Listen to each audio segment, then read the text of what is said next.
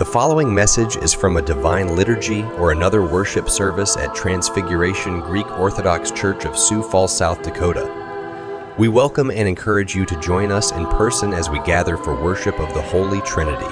For more information, please find us online at transfigurationgoc.org. And now, today's message.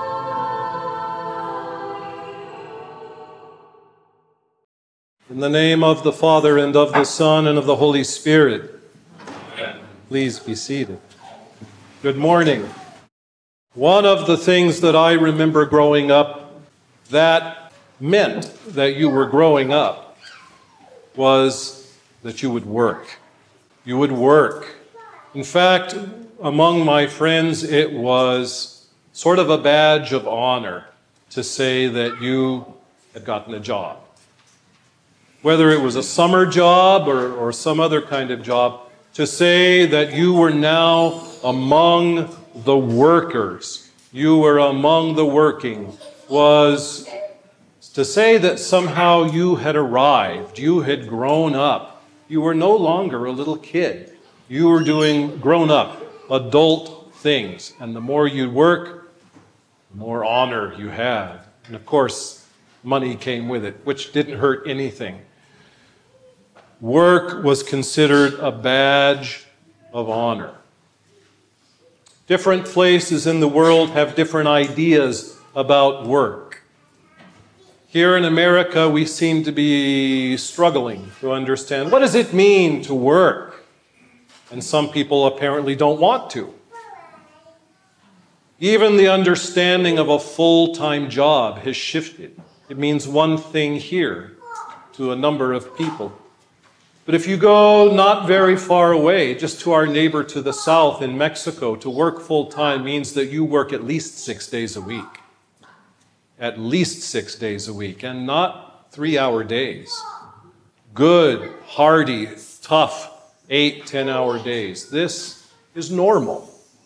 This is life. When we were in Boston, because we were married, and going to seminary, we had the option, at that time at least, of living off campus. And we did. We lived in a little town called Medford, Medfa. And we had this great Italian landlord, this great Italian landlord. And inevitably, when you're renting, things go wrong, and you have to call the landlord. And one day, we had to call him over. Something went really wrong it was a Saturday or a Sunday, and we didn't want to call, but you kind of had to. And so we did. And he came over, and I remember saying to him, I'm really sorry to have to bug you on a day like today. And he looked at me and he said, Life is work. Life is work.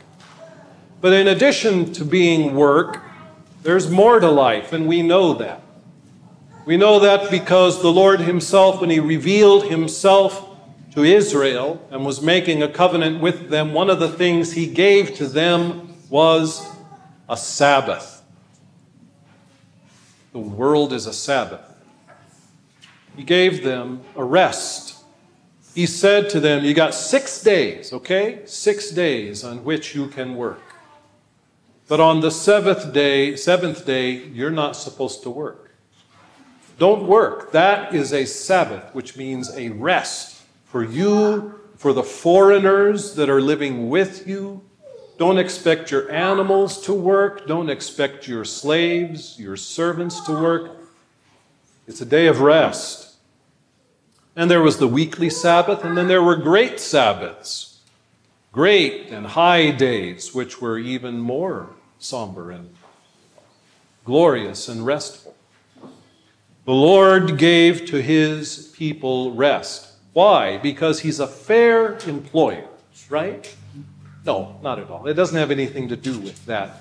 In the law, by giving them the law of the Sabbath, the Lord was training them to understand that the God with whom they were now in covenant was a God who gave to them rest. Not just work, He gave them that also but he gave them rest. Why?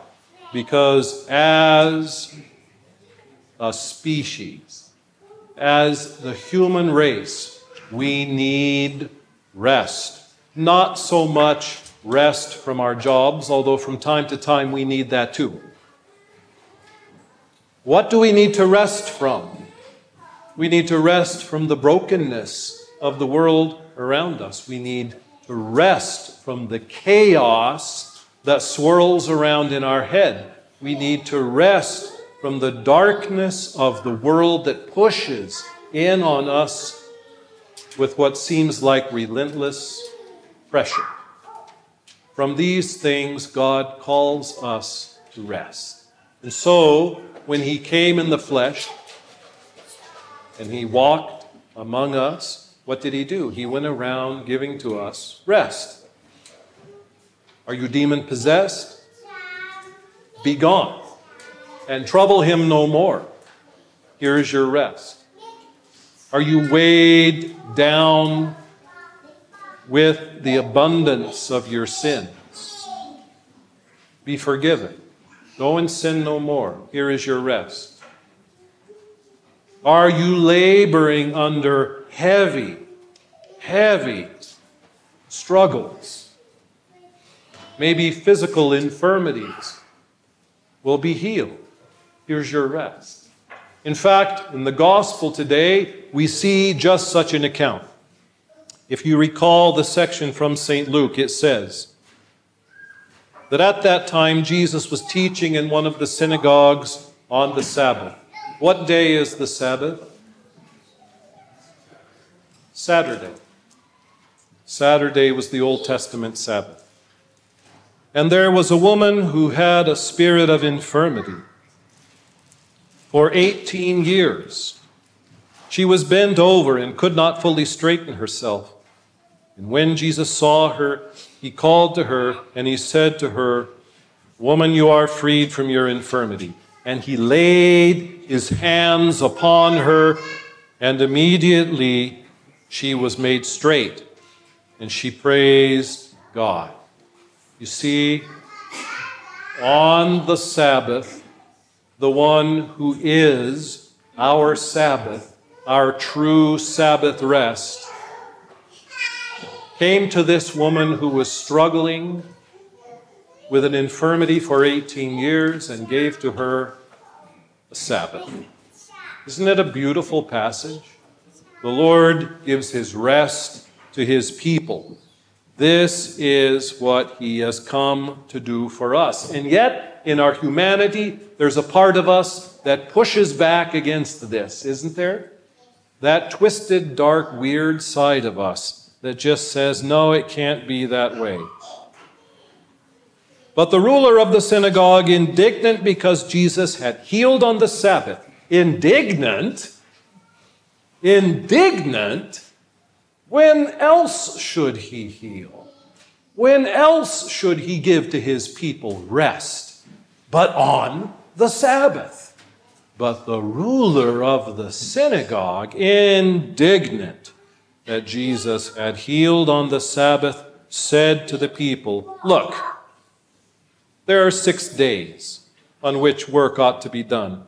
Come on those days and be healed, and not on the Sabbath day. What a twerp. I mean, really, come on. She was bent and couldn't straighten herself for 18 years.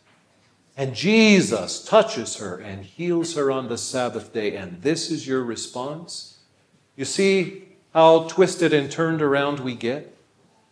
How much we need in our minds, as well as our hearts and our bodies, the Lord's Sabbath. We need the rest and the healing that comes with it from the Lord. What did Jesus say? The Lord answered him, You hypocrite! Does not each one of you on the Sabbath day untie his ox or his donkey from the manger and lead it away to water it? I mean, you don't ignore your animals just because it's the Sabbath day. If you do, you might come back and find that you no longer have animals. Right? You still have to do for them what is necessary. And the Lord says, Are you going to do that? and then say that this woman should not have been healed on the Sabbath? It makes no sense. It's a special kind of craziness that infects human beings who are estranged from God. Because when we are estranged from God, the source of our life, we become more lawless. And the more lawless we become, the more legalistic we become. The more we nitpick about the rules instead of looking at the marvelous works of God. You hypocrite! Does not each of you on the Sabbath day untie his ox or his donkey from the manger? and lead it away to water it. And ought not this woman, a daughter of Abraham, whom Satan bound for 18 years, be loosed from her bond on the Sabbath day? And as he said this, all his adversaries were put to shame. Good. They needed to be. And that's why he said it. And all the people rejoiced at all the glorious things that were done by him. They couldn't rejoice at the Pharisees. They couldn't rejoice at the Sadducees. They didn't rejoice when the scribes would detail to them aspects of the law. All of these people put heavy burdens on the backs of God's people, not interpreting to them the law correctly, but taking the law and twisting it and making it into something heavy. But the Lord comes to relieve that burden. The Lord comes to heal. The Lord comes to give rest. He still comes to give rest. He comes to give rest to each one of us in the circumstances of our lives, crazy as they may be. And they're crazy. Trust me, mine is. I'm sure yours is as well. We all have difficulties and weights and burdens that follow us around, that we drag behind us throughout the week. And then we get the opportunity to put them down, to come into the house of the Lord, and there to give thanks to Him and to glorify Him for all His goodness, to offer up all that we have burdens, weights, craziness, scars, infirmities, twistedness. We take all that we have we confess our sins before Him. We offer up everything to Him, and He says, Okay, we'll put that here. And now receive from me my body and my blood. Let's put aside the twistedness. Take my life. You don't have any of your own. Take from me that which you need. Take from me rest. What does the Lord say in one place into the scriptures? Come unto me, all of you that labor and are heavy, heavy laden, and I will give you rest. Brothers and sisters, let's not turn away from the rest that the Lord gives to us.